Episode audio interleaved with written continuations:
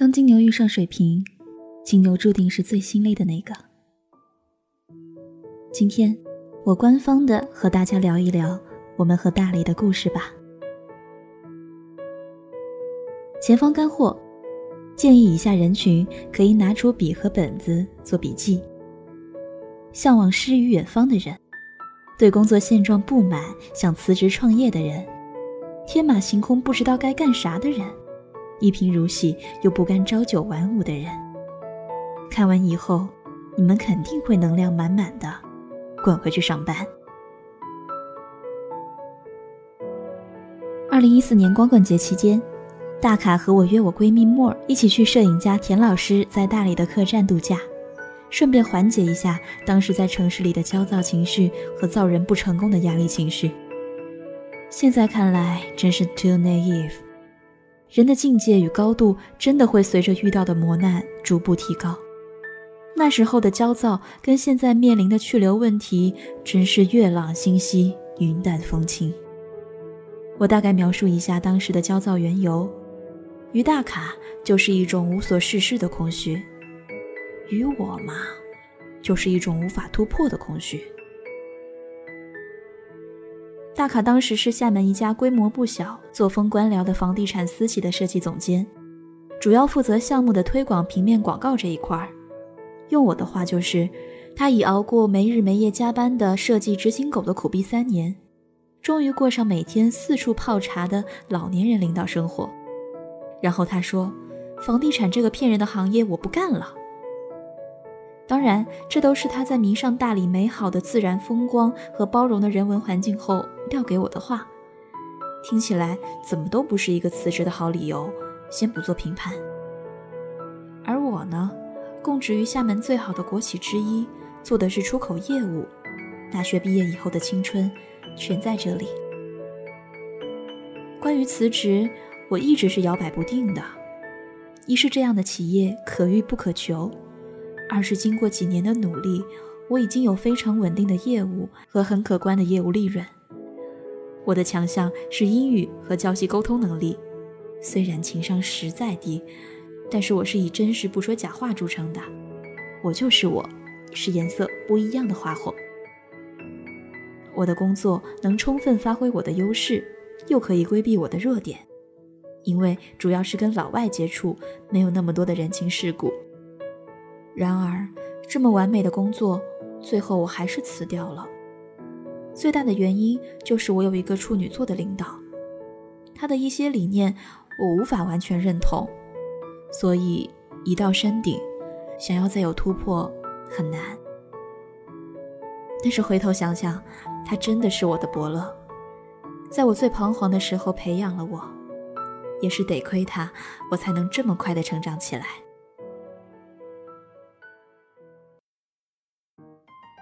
敲黑板时间，对工作不满，分清是工作本身的问题还是工作环境的问题。工作本身应该服务于生活，即工作是为了更好的生活。如果每天七个小时的工作，不仅没有给你的生活带来更多轻松的可能，我说的是经济上和精神满足上，在找好下家的前提下，原则上不裸辞，特殊情况除外，果断辞职。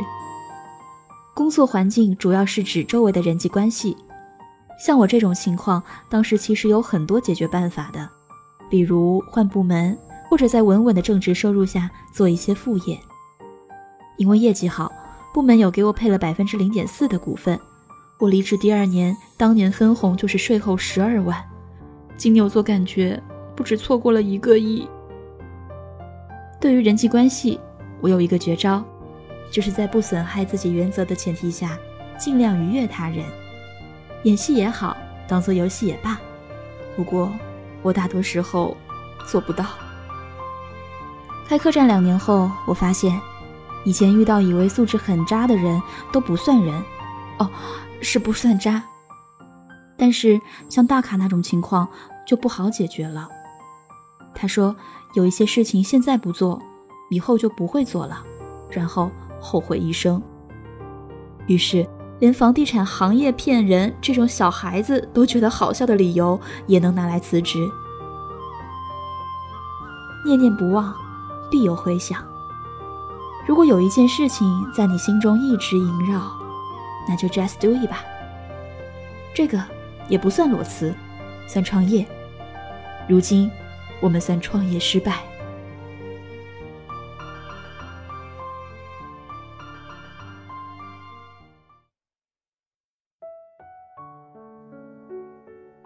我们来大理旅游的第二天晚上，我正在卫生间洗脸。大卡在房间里悠悠地说了一句：“我们来大理吧，开民宿。”我想也没想就应了一声：“好啊。”他嗖的一下窜起来：“真的，真的！”我一脸不屑：“当然是不可能的。”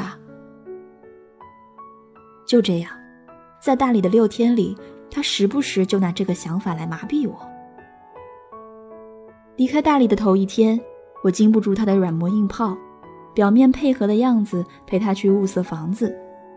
当然，我心里一直默念：千万不要有合适的，千万不要有合适的。直到看到了他，砖混结构，破烂不堪，静静地立在洱海边上。我幻想他经历过多少次洱海上的日出，见证过多少次洱海上的明月。他门前的树，在大理的日光雨露中抽过多少次芽，开过多少次花，结过多少次果。而这一切清风明月、春华秋实，或许很快就会属于我和大卡了。而那拥挤的城市生活，终将离我们而去。不不不不不，我突然摇醒自己，怎么可以有这种想法？这一贫如洗的生活，我才不要。于是，我在大卡面前细数着这房子的缺点，比如装修费高、位置偏、有拆迁的可能。然而，没有什么能够阻挡他对大理的向往。揣着对未来的规划和房东的电话号码，大卡极不情愿又打满鸡血的和我回了厦门。我以为回到厦门的他。会被厦门的生活拉回正常状态，会因为朋友的劝阻而三思其害。事实证明，这都是痴人说梦。一个星期内卖房，一个月内辞职，活跃于各种文艺和创业组织的大卡，每天为了他的大理梦，笔耕不辍地写文字、画草图。回到厦门的我，还在祈祷房东抬价或者不愿出租。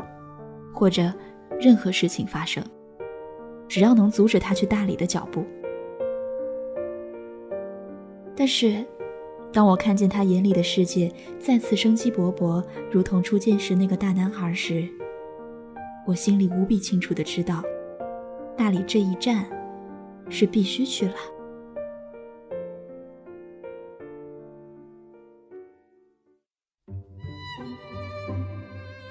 吃喝玩乐，居家旅行，那些大众或者小众的爱好，你所经历或未经历过的生活。休息一下，我们讲给你听。动物电台三号车厢，精卫的天台。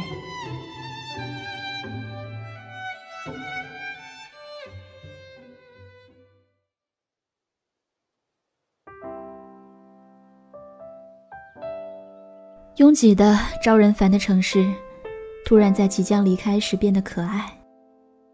我们相识的鬼洞一般的民发商业城变得亲切。看着那静止的摩天轮，往事一幕幕再现。二世的花市，公园东门的老别墅，司北通往中山路的一长串老店，变得意味深长。鼓浪屿的每一处鸟叫。每一声花开，全是我们恋爱时候的痕迹。连国贸大厦也变得楚楚可怜。以后大堂里不会再有等女孩下班的男孩，即使有，也不是那一个瘦瘦的拿着长柄伞的黑框眼镜男孩了。这一路，他只顾向前。关于过去。关于未来，他全然不顾。于是，他先去大理，我必须要考虑以后我们的生计，也就是钱。以后，我们就是没有固定收入的两个人了。所以，我要拿了年终奖以及公司的福利以后，才能裸辞。大年初七，开工的第一天，我给领导递上辞呈。现在想想，真是满是亏欠。领导当然不从，给了我三个月的时间缓冲，最后发现我去心已定，也只能一声长叹。其实并没有这么悲壮，这就是文字的虚假之处。当时辞职的时候就一个感受，爽。这种爽值在领导挽留你，而你决意要走时达到峰值，然后如下抛物线一样骤减，最后趋于零。所以要靠辞职来获得情绪解脱的朋友，可以考虑换个出口了。幸福和快乐是反面的。短暂的，只有痛苦才是正面的。因为快乐与记忆是不深刻的，痛苦反而深刻。不痛苦的状态是常态，是我们应该追求的。越说钱，感情越深。大卡和我卖掉房子，加上仅有的一点存款，刚好是五绝的启动资金。当然，还有几个天使投资人的帮助。但是能不能赚钱，能赚多少钱，都是未知数。在大理几个月后，我就开始惶恐了，因为当时也怀上了瑶瑶。开民宿赚不了大钱，这是我们来之前田老师就告诉过我们的。但是讲私心，虽然大卡没有抱着赚钱的幻想，可是我还是希望能多赚一点的。至少不能比两个人上班的收入还要少吧？现实是骨感的，五绝的装修花费了三个月，我们从七月中旬开始对外，刚好碰上旺季，到第二年四月因故结业，中间九个月有幸经历了所有的旺季。我一算账，不好，还不到上班收入的三分之一。五绝转让出去没有亏本。这一点是我很欣慰的。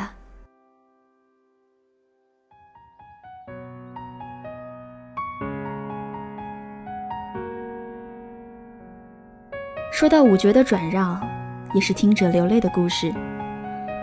整个五绝一砖一瓦、一棵树、一枝花，都是大卡辛苦设计改造的成果。特别是三楼的玻璃天台，可以说是大卡设计的灵魂，天马要星空。有关部门隔三差五的来规劝我们拆除天台，说我们不符合白族建筑风格。最后拆掉天台，我们的心也就缺了一个口了。后来又要求白房子画花、做飞檐、垒青瓦，于是我们一咬牙就将五绝转让出去了。一个星期内就转让出手了。我看着眼里泛着泪花的大卡。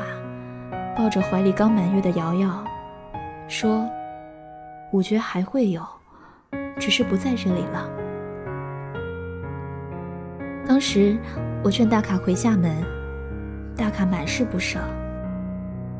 本来计划回厦的我们，后来又阴差阳错的把大理本色客栈的一半股权接过来了。之后，洱海边两千多家客栈被关停，其中就有我们的本色客栈。到这里，关于在大理创业开民宿，我们是彻底失败了。只是这时，我的心态竟然变得无比的健康了。这一点，是我即使继续上班十年，也不能到达的状态。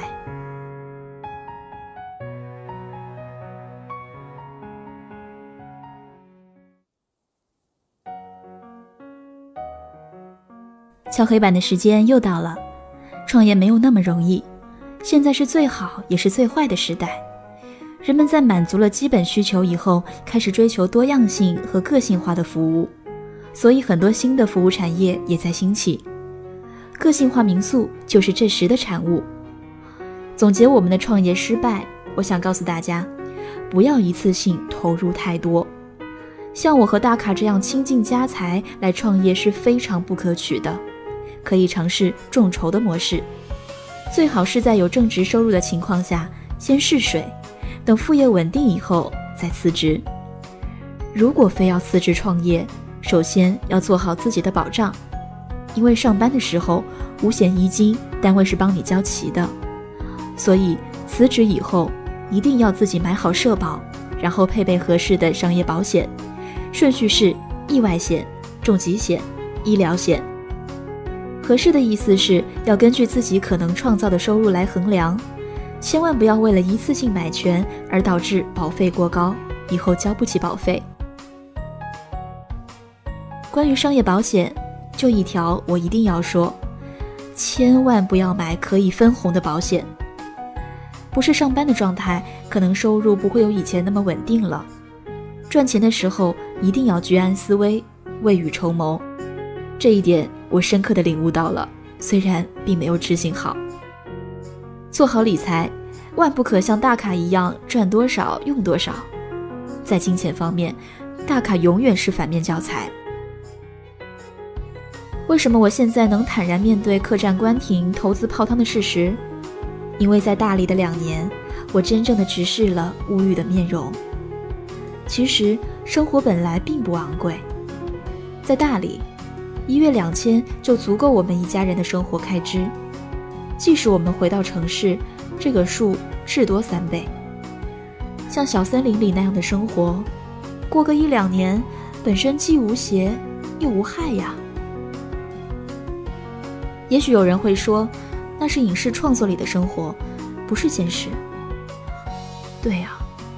一个奢侈品给予一些人的满足，可能或多或少等于炎夏夜里一碗冰米酒的满足，而且还有蟋蟀唱歌作为赠品。每个人获取幸福和满足的途径本来就大相径庭。现在说到不得不裸辞的特殊情况，就是给自己一个 gap year 去学习、去经历、去尽可能的接近自己，甚至最简单的回归山林。但是一定要给自己一个期限。说不定会有惊喜，一定会有惊喜。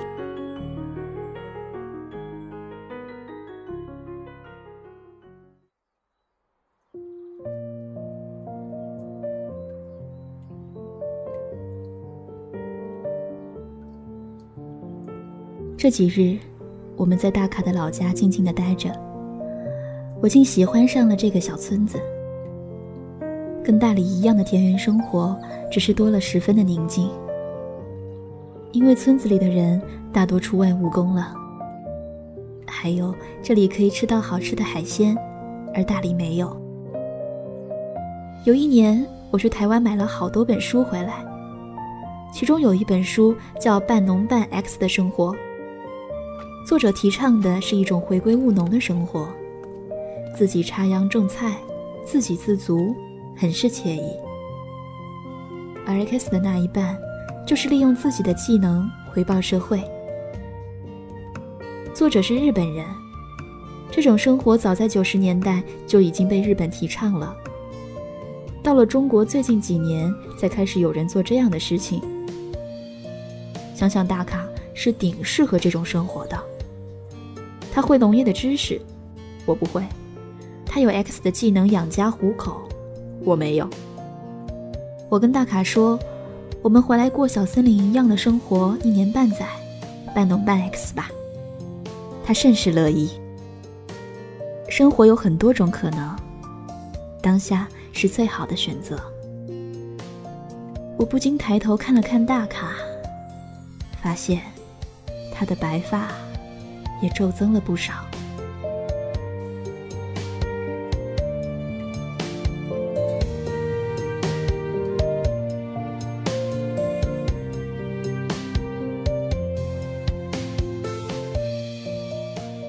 接下来是大卡的废话。说到文字，我这个逻辑学附属的人，自然就没有麻雀这么清晰的思路。他一直是我坚强的后盾。我一直向前，找寻我们的理想生活。他一直在后，为我解决这个路途中钱能解决的问题。我们在一起八年有余，在这儿再次感谢你。虽然这次的文章是以一次在阳光下给你洗头换来的，但是真超值，就像我能遇见你一样。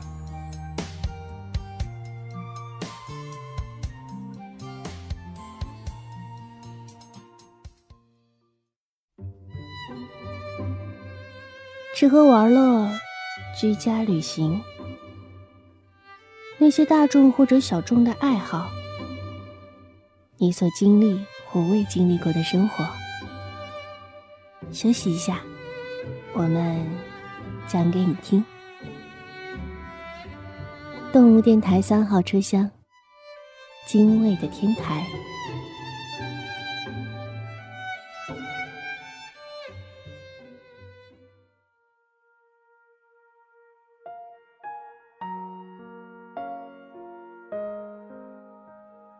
花麻雀和大卡今天的分享就先到这里了。大卡也是一如既往的，不忘在最后撒上一波糖。作为一名依旧在朝十晚六的打工仔，大卡与花麻雀的经历，无疑就是我时常会向往的另一种生活。当然，也像花麻雀所分享的那样，选择了诗与远方的生活，可能也不会是最完美的。每一种选择都是有好有坏。我突然想起前几日和哥们小聚时，他跟我说的：“现在每次出差，如果遇到飞机颠簸的时候，我都会闪过一个念头：如果此刻真的发生意外，我有没有什么特别后悔的事？幸运的是，我目前没有。”当下，就是最好的选择。希望我们能在每次回忆时，都感受到相同的幸运。好了，今晚的列车要靠站休息了。我是白犀牛。今天的节目由布鲁白鲸配乐和剪辑，蒙比山羊监制。欢迎订阅动物 FM，收听更多故事。期待动物 FM 发出的电波能与你再次相遇。